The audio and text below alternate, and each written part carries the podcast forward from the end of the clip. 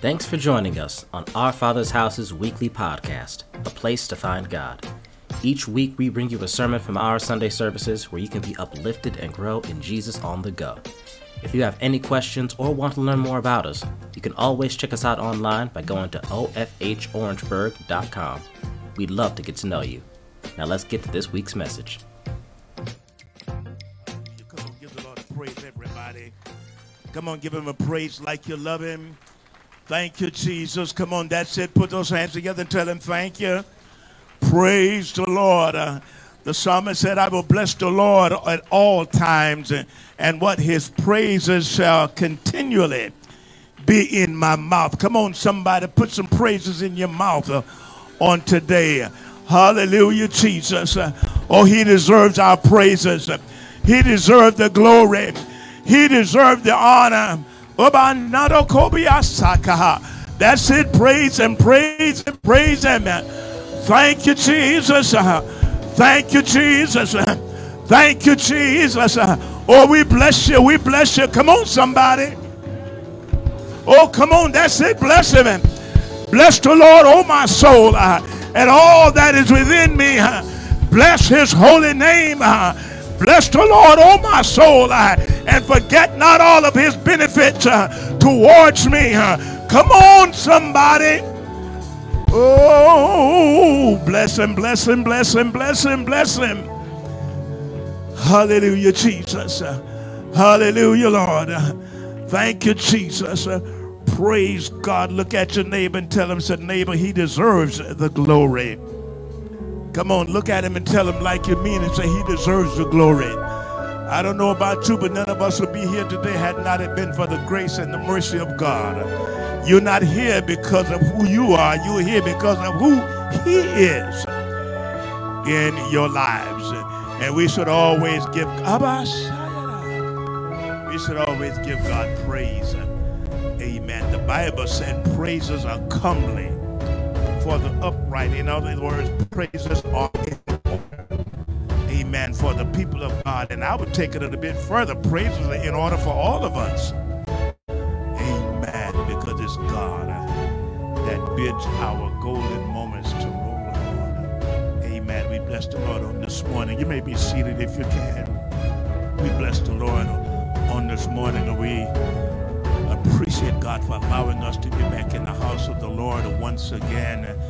Amen. David said this. He said, I was glad when they said unto me, What? Let us go into the house of the Lord. And I love the way David said it. He didn't say, I was glad after I got there. He said, when we started talking about going to church, Amen. I got the glad glass down on the inside. Amen. And there's one thing about we know that when we're going to the church, we're going to receive of the Lord. So we are excited about being here on today. We thank God for our praise and worship team. Come on, put their hands together for them. Amen. Praise God. We thank God for our musicians uh, for playing so beautifully on the instruments. Give the Lord a praise for them. Amen. We honor the Lord. I trust that God will send a word today that will help us move further inside of his will and his purpose. Father, we bless you today. We thank you, God, just for who you are in our lives. We understand, God, that we would be nothing without you, so we are always dependent upon you. Regardless of what we have attained, God, we are still dependent upon you. So we stand here today depending on you to speak to our Abasha, speak to our hearts. We, we ask you that you would release the power of your spirit in this room on today, that you would meet the needs that are represented here on today. Rebuke the devil right now in the name of Jesus. And we declare, God, that your will and your purpose will be performed in uh, our lives. We bless the Lord. Amen. Right now. Come on, somebody, put those hands together and tell the Lord thank you. Amen. Thank you, Brother Glenn. Amen. Somebody else other than Brother Glenn, put those hands together and tell the Lord thank you. Amen. Praise God. Amen. I love the Lord. I don't know about you, but I love the Lord. Amen. Do you love him? Amen. Do you love him? Amen. Praise God. I love the Lord on this morning. Um, I am 74 years old. And um, I, I'm glad because over these 74 years that I've been alive, there have been some ups and downs. But believe you me, as I peep from behind the curtain, I can see the hand of God in my life. Amen. I'm not here because I'm so smart. I'm not here because I was born into the perfect family. I'm here simply because of God's grace and his mercy. My foolishness had put me in places that I could have been taken out, but the hand of God covered me. Amen. So I thank God on tonight, on today. Amen. Just for who he is in our lives, in my life. We thank God for our online audience being with us on this morning. We thank God for your faithfulness in continuing to join with us here at our Father's house in the beautiful garden city of Orangeburg, South Carolina. Amen. Praise God. I don't know about you, but I believe in praising my pond. It may be a small pond, amen, but I'm praising this pond, amen, that God has allowed us to be in. And I believe that, that the hand of God is upon this city, that He's going to do great things in this city for his purpose. Let's go into the Word of God. We're going to go back to Nehemiah, where I was a couple of weeks ago. Nehemiah, the second chapter, and the 17th verse. We're going to start there. Then we're going to go into Nehemiah, the fourth chapter. And um, after that, I want to go over into Ephesians. There's something that I want to read in Ephesians the fourth chapter. So let's start in Nehemiah. I believe if I read enough scripture, I won't have to preach as long. And I heard somebody say, yeah, sure. Nehemiah 2. I'm going to read this out of the Amplified Version. This is, then I said to them, this is Nehemiah, and we told you the story about Nehemiah, how he um, had heard about the condition of Jerusalem, and he went before the king and got permission to go back to Jerusalem to rebuild the wall. And here Nehemiah is talking to the men that he had gathered together. Then I said unto them, You see the bad condition that we are in, how Jerusalem is desolate and lies in ruin, and is its gates have been burned with fire. I want you to envision here, amen, this city of Jerusalem being laid in ruin and the gates burned into rubbish. Come, let us rebuild the wall of Jerusalem so that we will no longer be in disgrace. Then I told them how the hand of my God had been favorable to me and also about the words that the king had spoken to me. And they said, Let us rise up and build. So they thoroughly supported the good work. I want you to look at this scripture here because it's very important inside of the context of my message on today. Nehemiah, amen, discussing with the children, uh, the people that were with him, condi- the condition that the nation and the city of Jerusalem was in. But he also shared with him, amen, the favor that God had given him from the king. Amen, who had given him permission to go back into Jerusalem and to rebuild the wall. And not only that, but giving him a pass.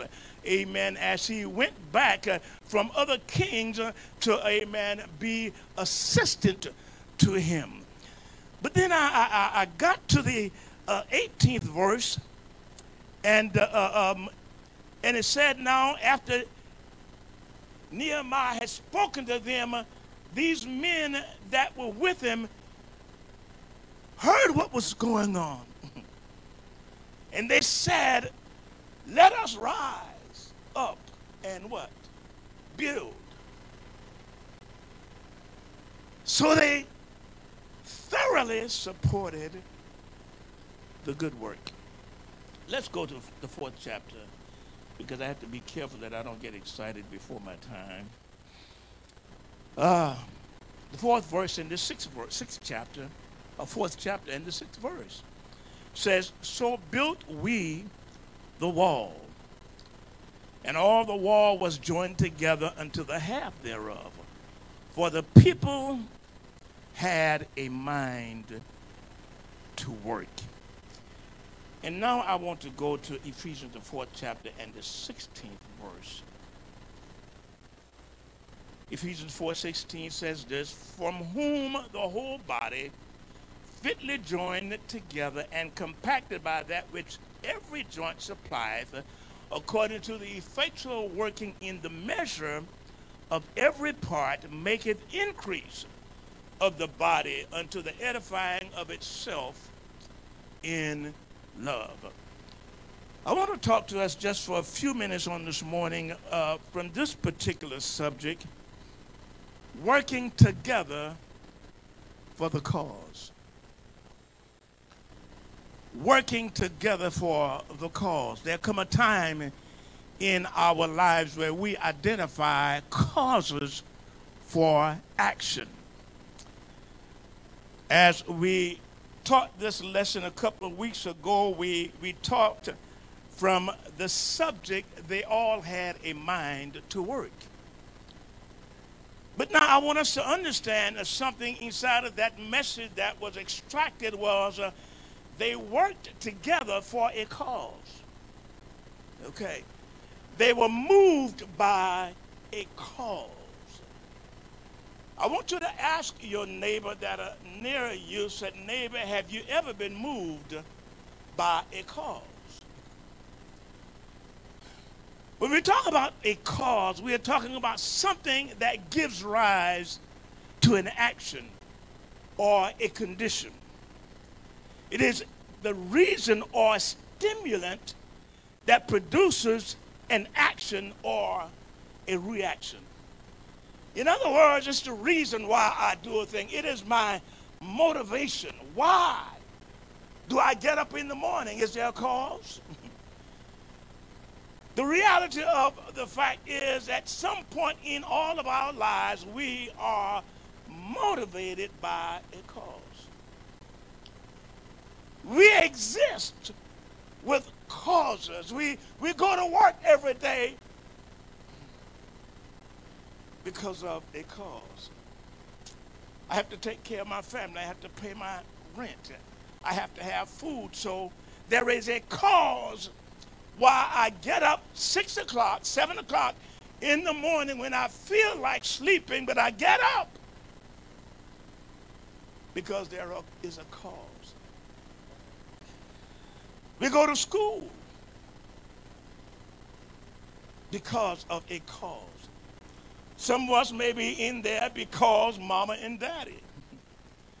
But there are some of us as we get into our higher learnings, we embrace a cause for ourselves.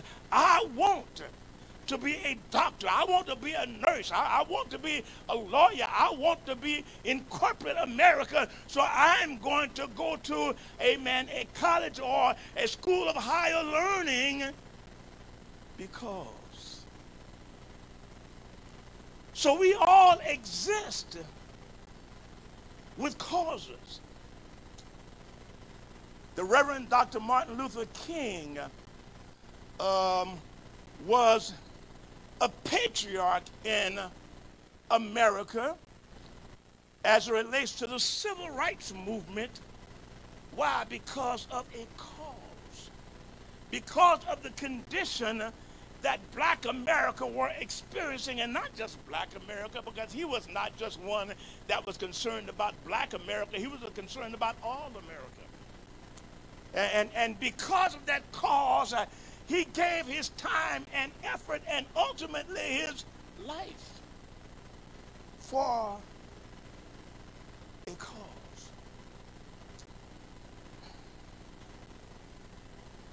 He that lives without a cause is one that drifts listlessly with very, very little or minimal, if any, accomplishments. Look at your neighbor and say, neighbor, do you have a cause? When we look at the story here in the lesson of Nehemiah, I said all of that to get to this. When we look at the story here of Nehemiah, because I want us to understand something here uh, uh, uh, as we go into my lesson. It is the will of God that we rally together a people in the church that will embrace the cause of God. And as we look at Nehemiah here, uh, uh, and we know the story as we've said it on week before last, and we are saying it again on today. Nehemiah heard of the condition of Jerusalem from Hanani. And he told them how the, the walls had been torn down and were continually laid in ruin, and those inhabitants there were still uh, uh, being deprived of, uh, amen, a good life. And Nehemiah was moved by the cause. But I want to look at this today because this is where I want to go to because Nehemiah was moved to the point that he did something about it. There comes a time in our lives, you all, that uh, uh, you may have instigators, amen, that will recognize a cause and bring it to you. Nehemiah recognized the cause, but he also recognized that dealing with the cause, he would need assistance. So Nehemiah got some men together. He got the, the men of Jerusalem together, and they went down into Jerusalem, and Nehemiah surveyed the land and what was going on. And after Nehemiah surveyed the land, Nehemiah came back. And we see here in the 17th verse of the second chapter of Nehemiah, Nehemiah began to discuss with them the condition. Hmm. What was going on? And how the walls have been torn down and laid in ruin. But the part that really, really excites me is that after Nehemiah spoke to the men, you see, Nehemiah was moved by the cause. But after Nehemiah spoke with the men, the Bible said they too became moved by the cause and said, Now, yes, let us rise up and build the wall. And the Bible said they supported the work. Look at your neighbor said work. They supported the work thoroughly. In other words, they hung in there until the job was done. You'll find out as we read the third chapter, and I'm going to go in there, you'll find out in the third chapter of Nehemiah, amen, how different ones had different uh, uh, talents and different gifts, uh, and they worked on the wall. There were some that had uh, uh, masonry skills, some that had carpentry skills, some that had other skills, but they all worked together to rebuild the wall. When we look at the condition of our world today, because I want us to see the relevance of Nehemiah's situation in today's society. When we look at the condition of our world today, there's so much that's going on.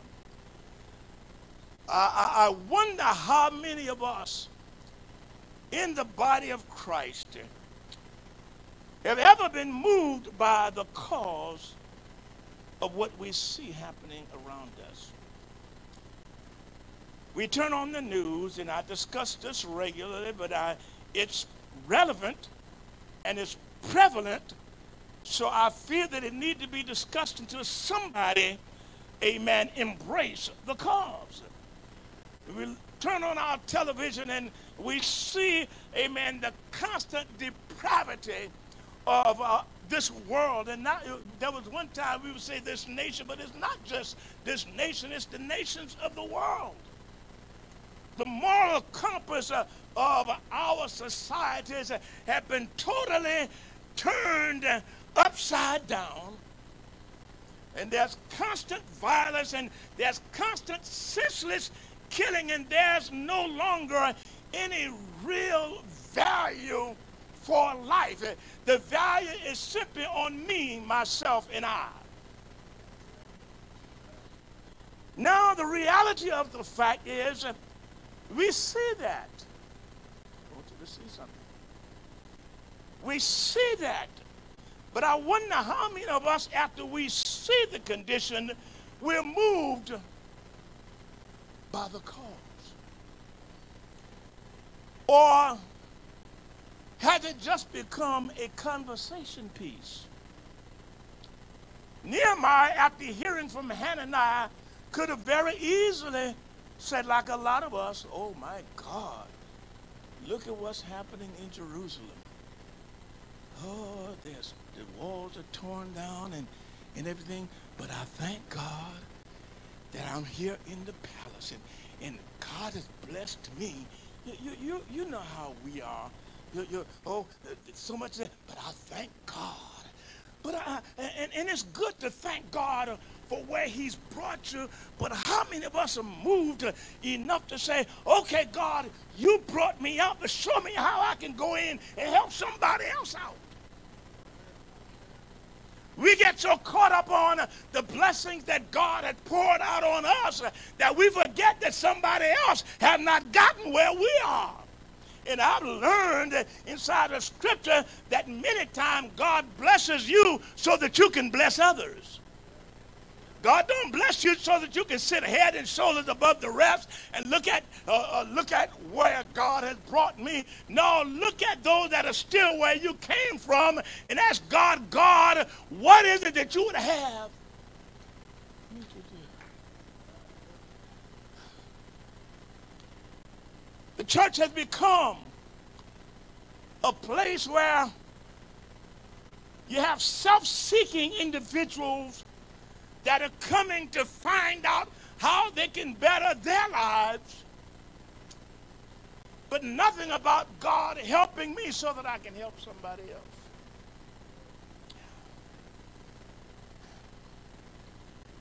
The reality of the fact is, every believer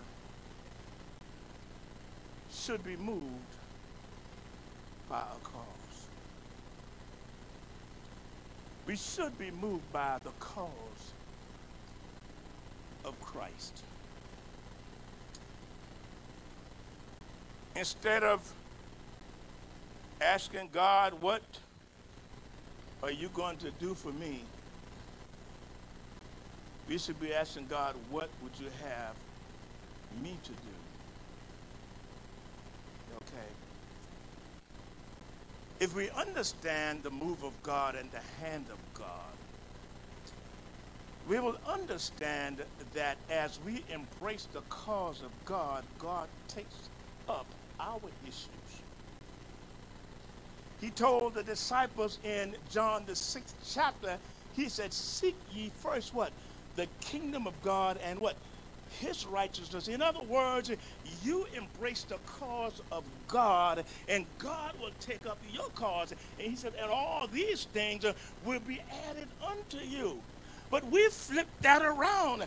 God, you bless me. You ever heard somebody say, God, if you bless me, I'm going to do this? And no, God said, no, no, that's not. You do this and I'll bless you. I know how to take care of you.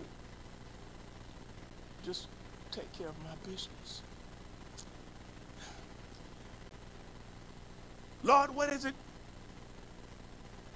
that you would have me do?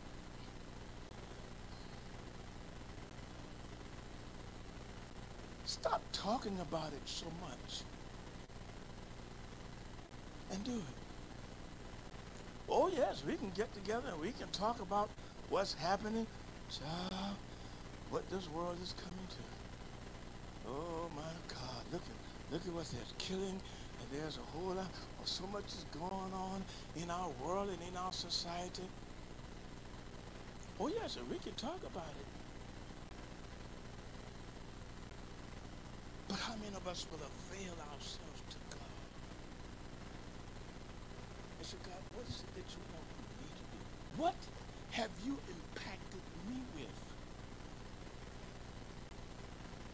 to help carry out your will in the earth? Now that's very, very important for the believers because the reality of the fact is every believer has been impacted by God with something to do in carrying out his mission in the earth.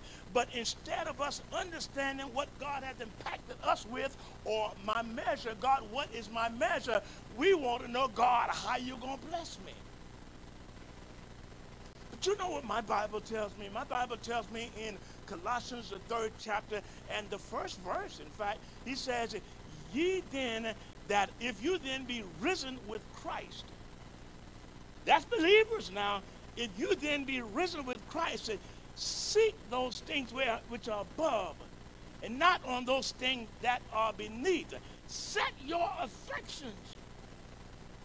In other words, as believers, while we direct our focus on what's happening around us and what I can get, God said, no, change your focus. God, what is it that you would have me do? When God knocked Saul off of his beast as he was going to get uh, uh, uh, the decree signed to persecute the saints. And the first word that came out of Saul's mouth was, Lord, what would you have me to do? What do you want out of my life? God, how have you impacted me to make a difference? Can I share something with you? I don't care who you are. I don't care what background you came from. If you're born again, God has impacted you with something to work in the kingdom of God.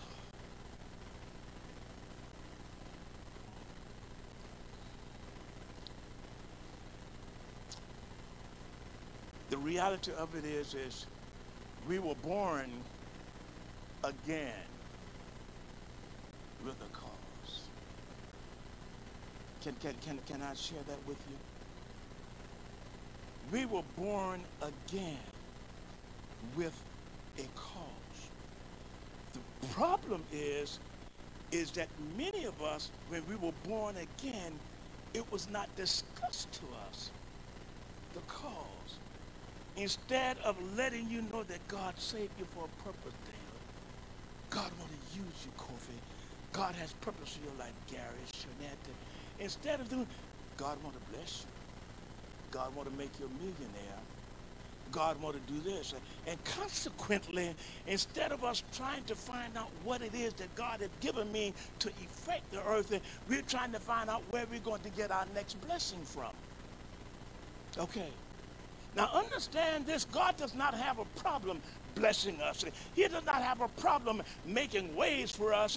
But I want you to understand in the midst of all of that, the ultimate goal and objective of God is that he will position us that we will fulfill his will in the earth. God will bless you so that you can further carry out his will. We were born again with a cause. The Bible tells us in Second Corinthians the fifth chapter said, therefore what? If what? Any man be in Christ Jesus. If any man is born again. Okay. Therefore, if any man be in Christ Jesus, all things are passed away. And what? All things are become new. Now look at the next verse, the 18th verse says, and all things are of God who hath reconciled us unto himself by Christ Jesus. He brought us into right relationship with him. He brought us into the kingdom of God. He's the one that made us sons of God. But look at what it says now, and hath given unto us the ministry of reconciliation. In other words, he said, when I saved you, I impacted you with a cause. I put in your heart the ministry of reconciliation, that thing that will compel you to get up and go out and tell somebody else about what he's done for you. The Bible said, let the redeemed of the Lord say so. But if I'm not taught that, if I'm taught that salvation is nothing more than an avenue for me to be blessed, then that's going to be the motivation for my coming to church. That's going to be the motivation of my prayer. Come on. Would you do this for me? Would you look at the person close to you and tell them that God has purpose for your life? The Bible says um, in Matthew the fifth chapter, 14th and the 16th verse says, "What ye are the light of the world." Isn't it amazing how much we can miss the truth of God when God looked at us, and this is Jesus talking to his disciples now as he was preparing them for their ministry after he left. He said, Now, you are, when I look at you, you are the light of the world. Do you see that? Light has purpose. Light exposes darkness.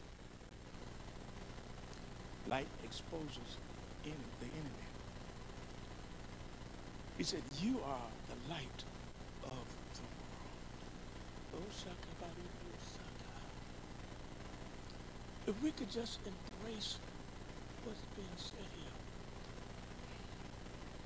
we get upset because our politicians are off course as relates to bringing peace and different things.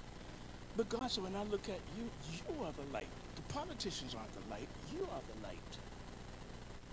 You are the light of the world. And he says in the 16th verse, says, let your light, believers, believers, saints of God, sons of God, let your light so shine before men. Why? That they may see your good works and glorify God which is in heaven. That's a cause. But how many of us uh, will so position ourselves that when we go on our jobs, we'll let our light shine?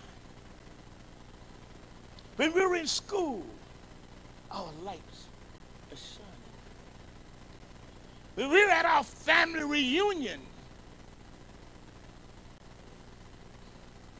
is there not a cause?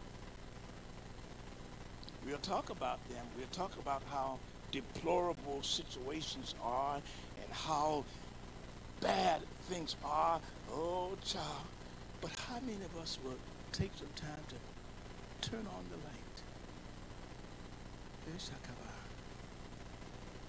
I remember the song that says everybody ought to what? Hold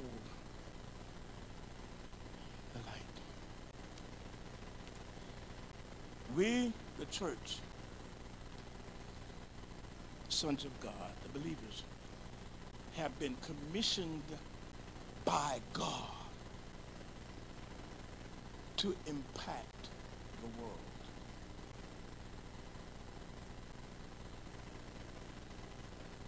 Let me say that again.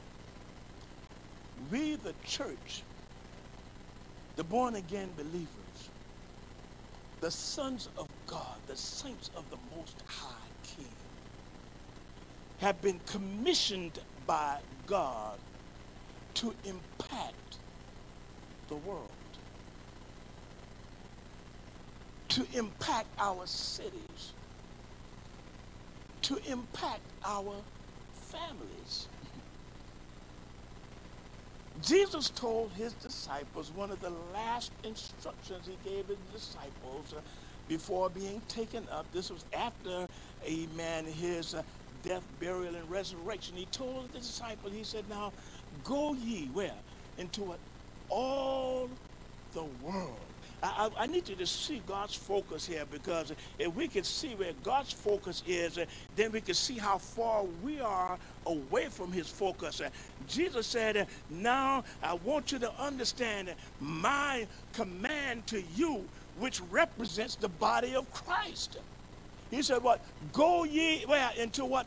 All the world and do what? Make disciples of all nations baptizing them in the name of the Father, the Son, and the Holy Ghost. And what? Lo, I'll be with you always. I want you to understand something. I have a mission for you to carry out.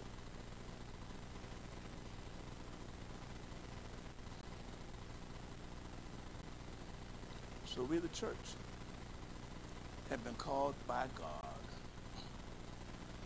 and given a mission from God to do more than pursue riches, wealth. And if I could say this without anybody jumping on me, even good health. You see, let me share, let me share this with you. The church is not Wall Street where you find out how you can become wealthy or rich.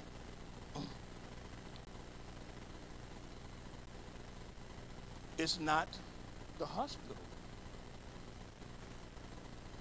where you can go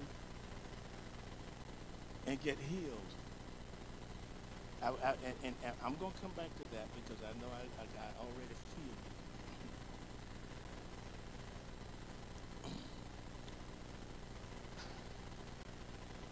But when we look at the church as God has left it inside of Scripture, the church is God's training center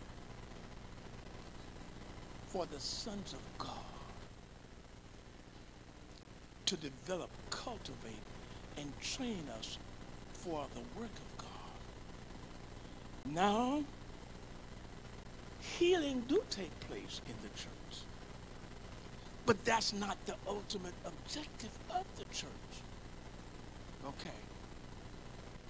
There are folk that God blesses financially and uh, uh, uh, give us great wealth.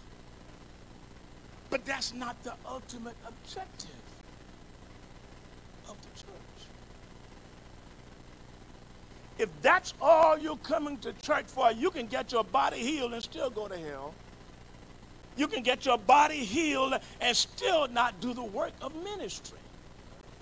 Come on. You can become wealthy and never embrace the purpose and the cause of God.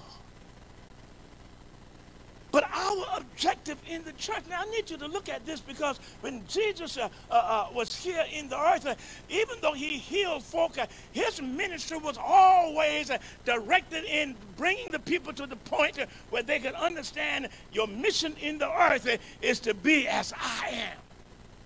Come on. As God developed the church, we find in Ephesians, the fourth chapter and the 11th verse, very familiar passage of scripture. We quote this all the time. And he gave some apostles, prophets, evangelists, pastors, and teachers. For what? For what? For the perfecting of the saints. For what? For the work of the ministry. God said, when I construct my church and set up my uh, uh, uh, uh, institution, I'm going to give gifts in the body. I'm going to raise up apostles, prophets, evangelists, pastors, and teachers. But I'm going to commission them that when the people come in, perfect them for the work of the ministry. My job in your life is to teach you how to work teach you how to identify your gifts, teach you how to work. God will bless you, but God's not going to work.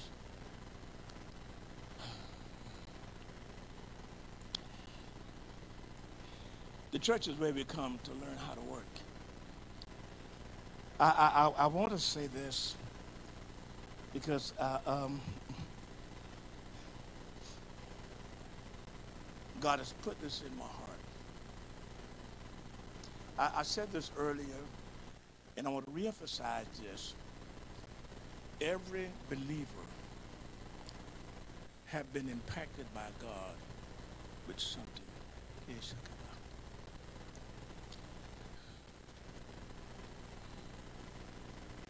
If you could just say that to yourself, you don't have to say it to anybody, say that to yourself. I have been impacted by God for the work of the ministry. The fact is that we are all gifted, and, and I want to say this because uh, uh, uh um, I don't want anybody in the church, in the body of Christ, to think that I am just out here without any purpose. We are all gifted. You know what the Bible said? The Bible said inside of that same fourth chapter uh, uh, of Ephesians, he said, But unto every one of us, believers, had been given grace according to the measure of the gift of Christ, according to the measure, according to what God has ordained for our lives, the mission that God had placed on our lives. He said, Every one of us have been given grace God has favored every one of us.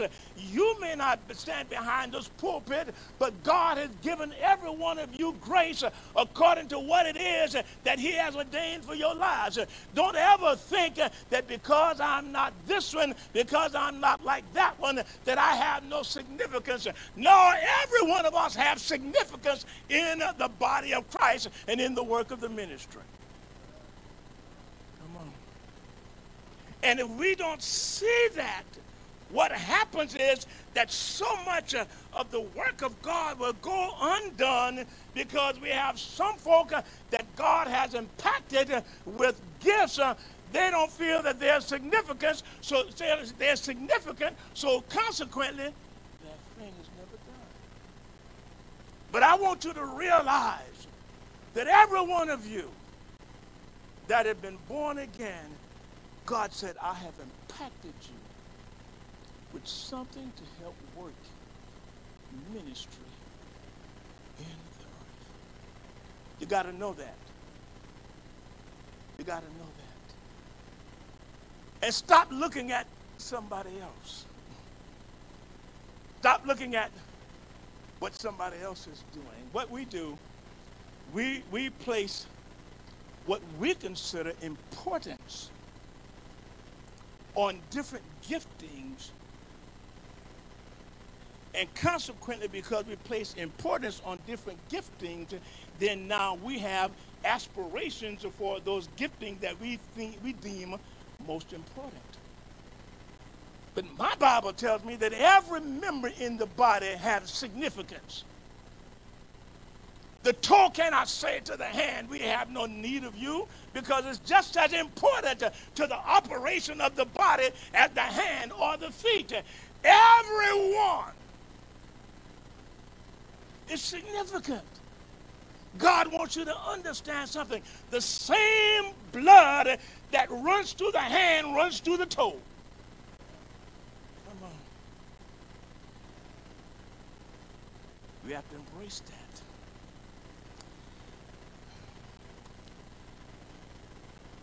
Let, let me let me let me skip out there because I, I, I need to close this. We've talked about the cause.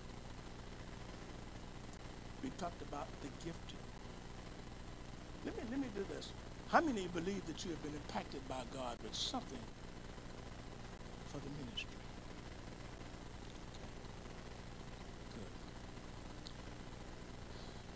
Let me take you here.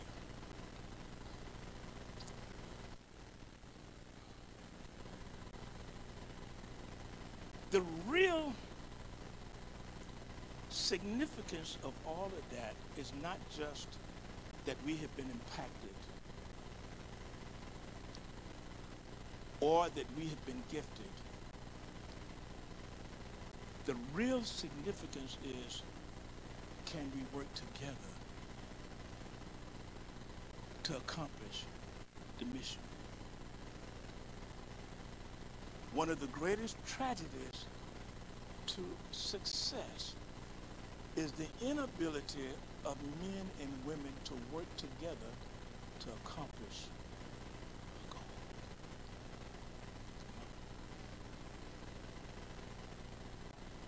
If you read Corinthians, 1 Corinthians, the 12th chapter, and I'm not going to go there, I just I want you to sometime read that.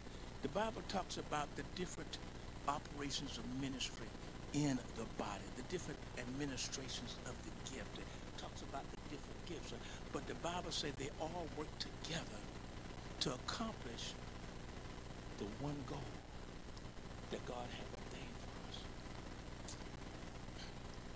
We must, the body of Christ, must develop relationship skills. What do you mean, Bishop? We must learn how to relate with each other, working together to accomplish the will and the purpose of God. Understanding that we may have different callings, different giftings, but the significance is that, that can we work together to accomplish the will of God? The tragedy is so many of us in the body of Christ because you are not like me, then we can't work together. No, my God, Bible tells me that God created us differently so that we can work together in order to accomplish his will. When God got ready to create man, when God created man in the garden, and God gave Adam uh, instructions about Uh, reproducing and multiplying and taking care of the earth, And God, the Bible said, is not good for what? Man to be alone. Want you to look at this. He said, I'm going to make for him what? A helpmeet. Why didn't God make another Adam?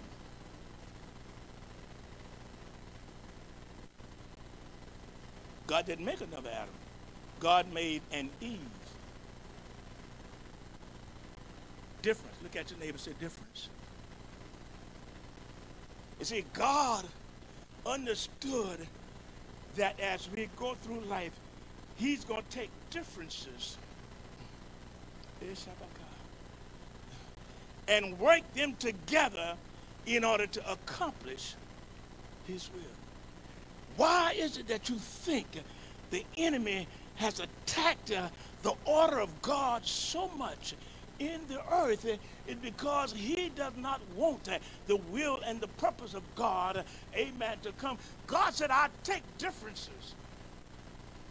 I give this one this ability, this one that ability, but I'm going to show them how to work together in order to accomplish my will in the earth. When God constructed the body of Christ, uh, he constructed us with different uh, abilities and different gifts, uh, but we have to learn how to what?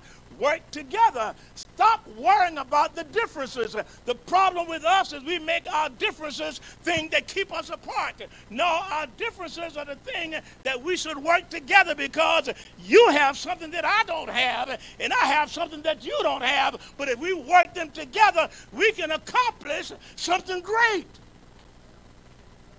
Come on.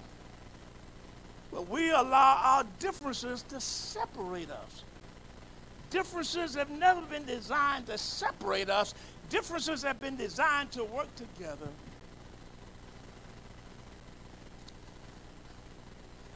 You don't find any corporation that will start a corporation and hire a CEO, another CEO, another CEO, another CEO, another CEO. No. He realizes that I, I got to have some accountants. I got to have some managers, folk that know how to manage people. I got to have some folk that know how to hire and, and all of that. And then then I got to have somebody that's going to be able to work.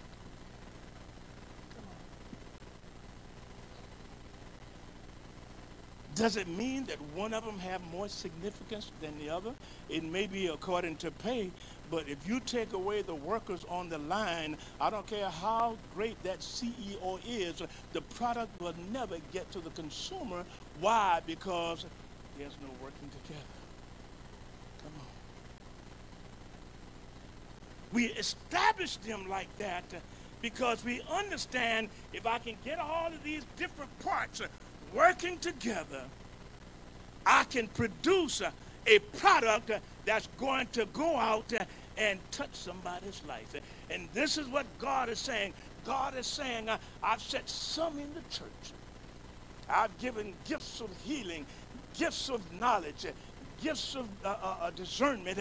I place all of these gifts in the church, but you got to learn how to work together. Stop thinking that I'm better than the other just because they don't see like I see. No, there's some things that they can do that you don't do that you need them in order to help you go forward to what you got to do. So we got to learn how to what? Work together. One of the problems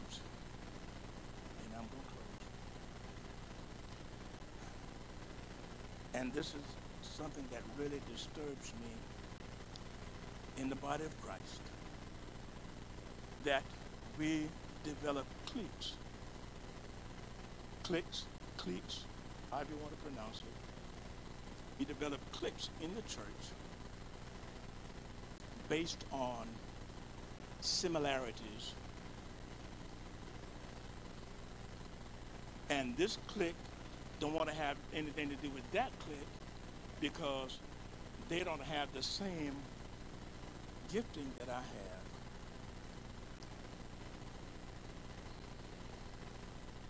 Yo, we, we, we, we got to destroy that.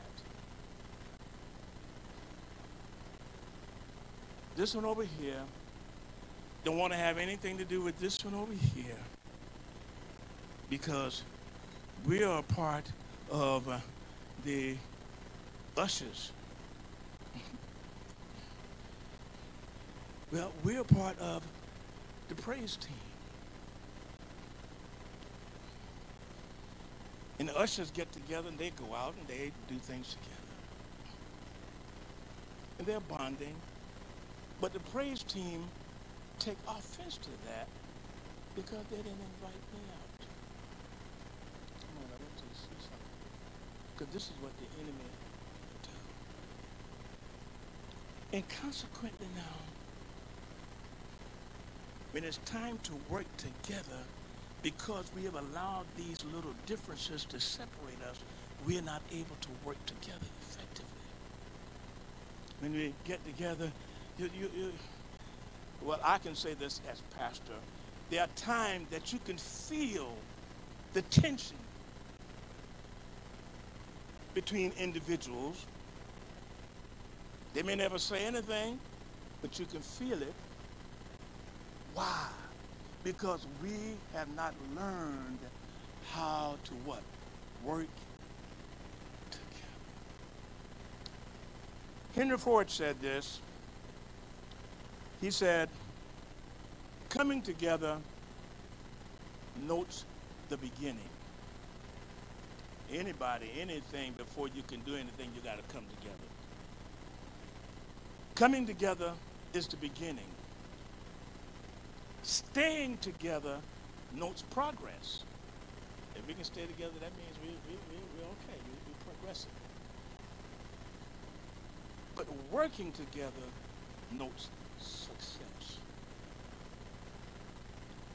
You got folk that come together, but they don't stay together long enough in order to get successful. You got some folk that come together and stay together geographically, but never learn how to work together. The success of anything is being able to work together for the common goal. There's a saying that said, teamwork is dream work. We're in the midst of one of the most, I guess, significant sports period where we have two sports that are vying for crowns. We have the NFL and probably some others like the hockey, but I don't follow them. NFL and NBA. And when an owner he hires president of operations, he hires general manager, he hires coach and coaches, and then they draft a team.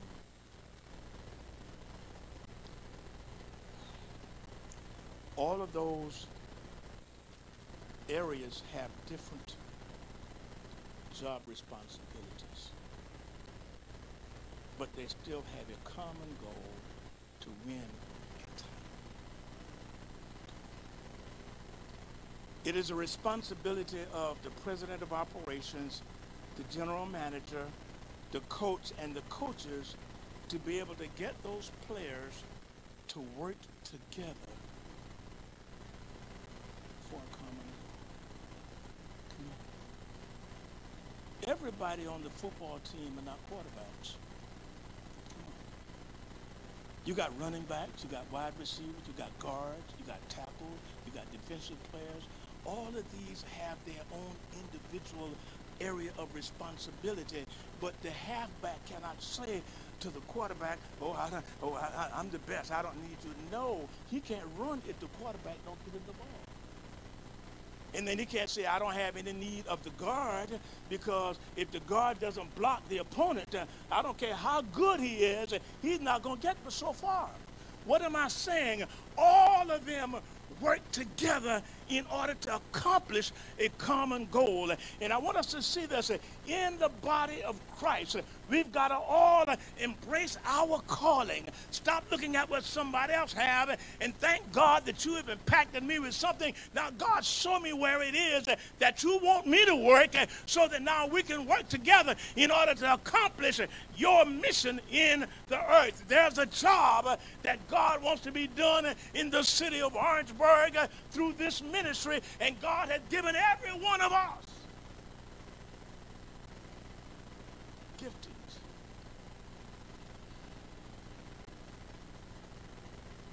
I love ministry. I've been in ministry for over 50 years. We pastored a church in Jamaica where, as a result, we oversaw other ministries. 2012, God sent us back home to start ministry. I have sense enough to know that my longevity in the ministry does not overlook the fact that I still need folk to work with me in the ministry. I don't care how well I can construct a message, how well I can teach Bible principles.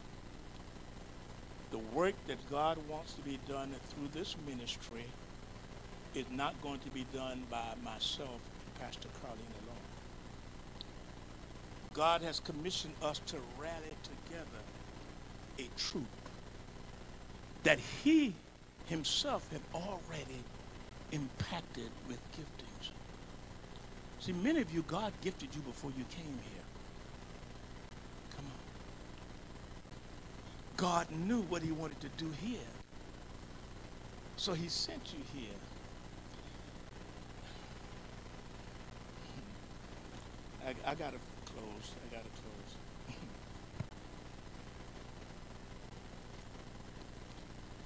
the Bible says in Corinthians, 1 Corinthians, 12 chapter, um, I think it's around the 8th verse, 18th verse.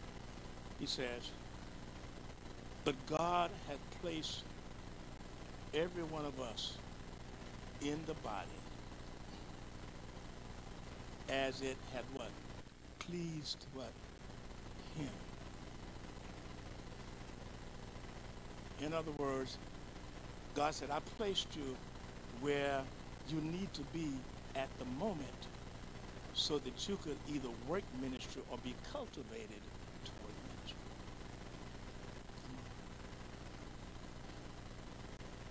God said, I placed you. And when I go to my scripture text in Ephesians the fourth chapter,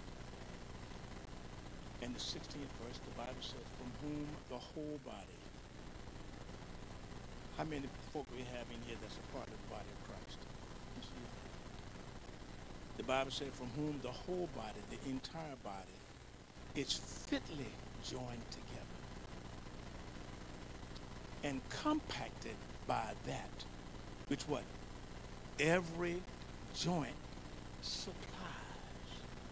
That means every one of us have a supply to the whole. The joint is where we come together to distribute the supply. Every joint should have a supply working through it where we are feeding off of each other in order to accomplish the will of God. It said, according to the effectual working in every part, every part. You are a part. You are a part. You are a part. And as I embrace my part and we come together, then now we're supplying to each other so that now the entire body can be built up to do the work of if I leave anything with you on today, I want to leave with you this thought that every one of you that are born again have been impacted by God to do something inside of the work of God. Now you have to avail yourselves, position yourselves so that now you can be perfected for the work of the ministry. And we can go on and do what God has ordained for us. Hezekiah Walker sang this song, I need you. You need me. We're all a part of God's body. Stand with me. Agree with me. We are all a part of God's body. It is his will that every need be supplied. You are important to me. I need you. To survive. You ought to look at somebody and say, I need you to survive.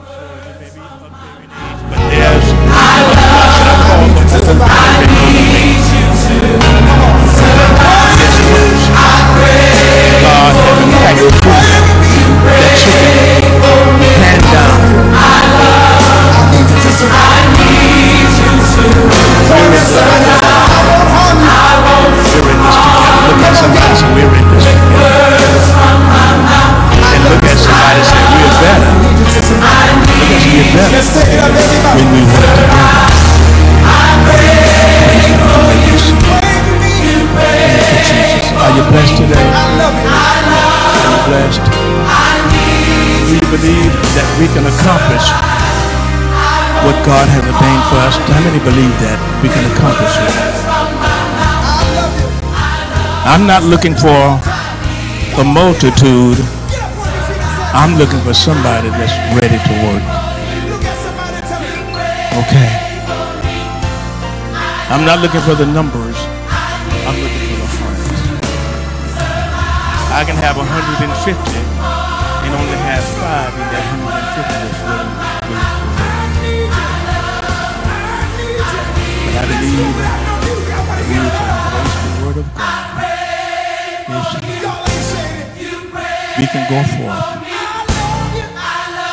the work that God has called us to do. Us to do in this city in this state, and ultimately in this nation. Amen. How many believe that? Many believe that? Amen. Put your hands together for the Lord again. again, we thank God for you. We thank God for your hearts and your willingness to work. Um, and we're going to go forth. My heart is open and my spirit is open to really continue to hear from the Lord. Amen. Concerning the next moves that He has for us. As He give them to us, we give it to you all so that we can go forth together. Amen. And accomplish the will of God. Amen. I want you to get an offering in your hands. You that are here, you that are online. Amen. I want you to get an offering in your hand. Those of you that are online, I want you to embrace the word also. God has purpose for your lives. You're a part of the body of Christ. And God has impacted you with something to effect his will in the earth. Allow God to bring that forth so that we can all work together to accomplish His will. Get that offering in your hands, if you would. Your giving is also an integral part of the work of God. Very integral part of the work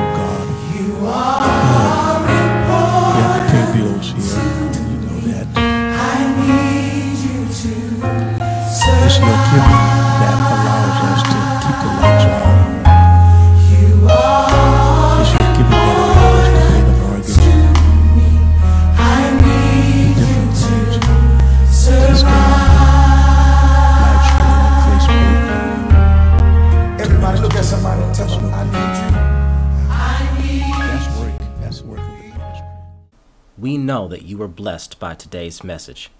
We have to not only be listeners of the Word of God, but also doers. To find out what your next steps may be, simply go to ofhorangeburg.com forward slash next. Come again next week, where we will make sure you have a place to find God.